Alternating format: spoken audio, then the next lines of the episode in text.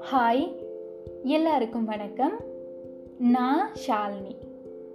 இந்த உலகத்தோட உயிர் நாடி அன்பு காதல் பாசம்னு நமக்கு பிடிச்ச வார்த்தைகளில் சொல்லலாம்.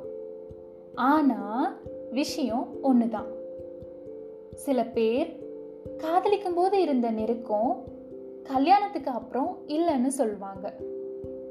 ஒருவேளை நிச்சயத்த திருமணம் செஞ்சவங்களா இருந்தா கல்யாணமான புதுசுல இருந்த அன்பும் பிணைப்பும் நாளடைவில் குறைஞ்சிடுச்சுன்னு சொல்லுவாங்க. ஆனா உண்மையில் காதல் இளமை கடந்து முதுமை வந்தாலும் தீராது. அள்ள அள்ள குறையாத அமுத சுரபி மாதிரி தான் காதலும். முதிர்ச்சியற்ற காதல் நான் உன்னை காதலிக்கிறேன். ஏன்னா நீ எனக்கு வேணும்னு சொல்லும். முதிர்ச்சி அடைந்த காதல் எனக்கு நீ வேணும். ஏன்னா நான் உன்னை காதலிக்கிறேன்னு சொல்லும். இதை சொன்னவர் அமெரிக்க சமூக உளவியலாளர் எரிக் ஃப்ரோம். காதலுக்கு தேவையான அடிப்படை மனப்பக்குவமும் இதுதான். திருமணத்துக்கு பிறகு குடும்பம் குழந்தைகள் அவர்களின் படிப்பு வேலை திருமணம்னு எல்லா கடமையையும் முடிச்சுட்டு இனி நமக்கு என்ன இருக்குங்கிற சோர்வை நீக்கி உங்களை புத்துணர்வோடு வச்சுக்கிறதும் இந்த காதல் தான். இத எளிமையா உணர்ற மாதிரி ஒரு கதையாவே சொல்றேன். அது பாரிஸ்ல இருக்க ஒரு கிளினிக். காலையில ஏழு மணிக்கு எல்லாம் அவர் அங்க வந்துட்டார். அறுபத்தஞ்சு வயசுக்கு மேல இருக்க அவர் தன்னோட கட்டை விரல்ல கட்டு போட்டிருந்தாரு. அந்த கிளினிக்ல அன்னைக்கு அவர் தான் முதல் பேஷண்ட் அவரோட விவரங்களை பதிவு செஞ்ச நர்ஸ் அங்க இருந்த சேர்ல அவரை உட்கார வச்சாங்க.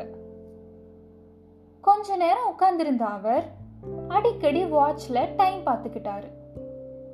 அப்புறம் நர்ஸ் கிட்ட டாக்டர் வரத்துக்கு ரொம்ப நேரம் ஆகுமா? அப்படின்னு கேட்டார்.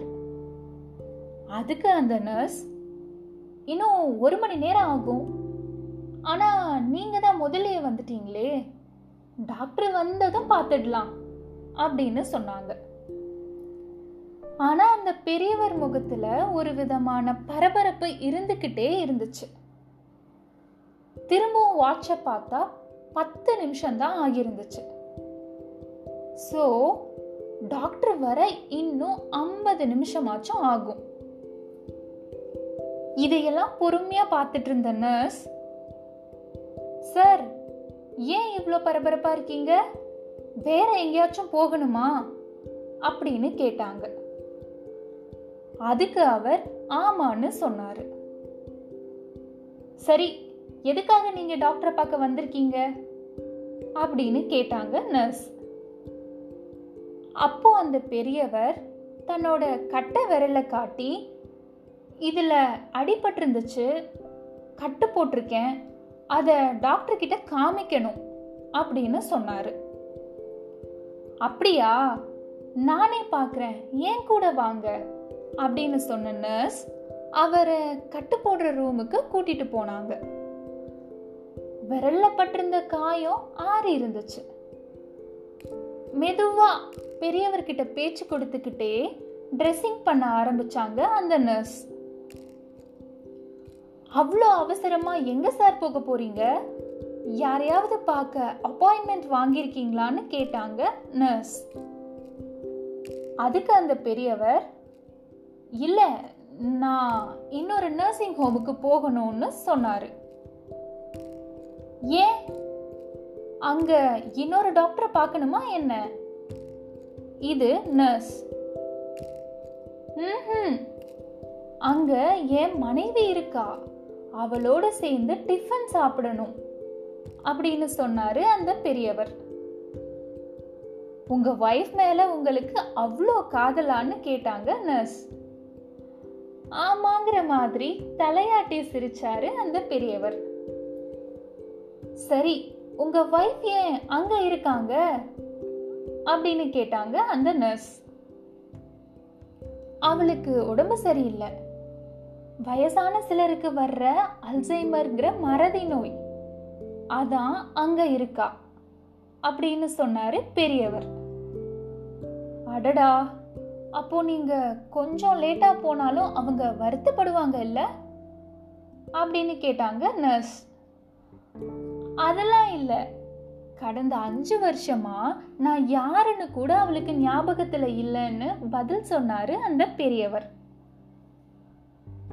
அவங்களுக்கே உங்களை அடையாளம் தெரியாதப்போ நீங்க ஏன் அவங்க கூட தினமும் சேர்ந்து சாப்பிடணும்னு நினைக்கிறீங்க?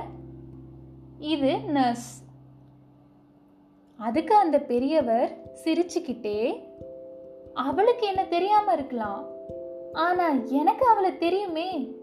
அப்படின்னு சொன்னாரு. இளமையில் மட்டும்தான் காதல் இனிக்குங்கிறதுல எந்த உண்மையும் இல்லை. சொல்லப்போனா முதுமையில் காதல் ரொம்ப அவசியமானது.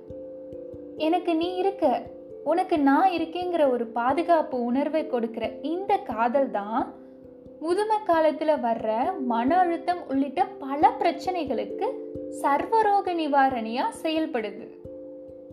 நன்றி வணக்கம்.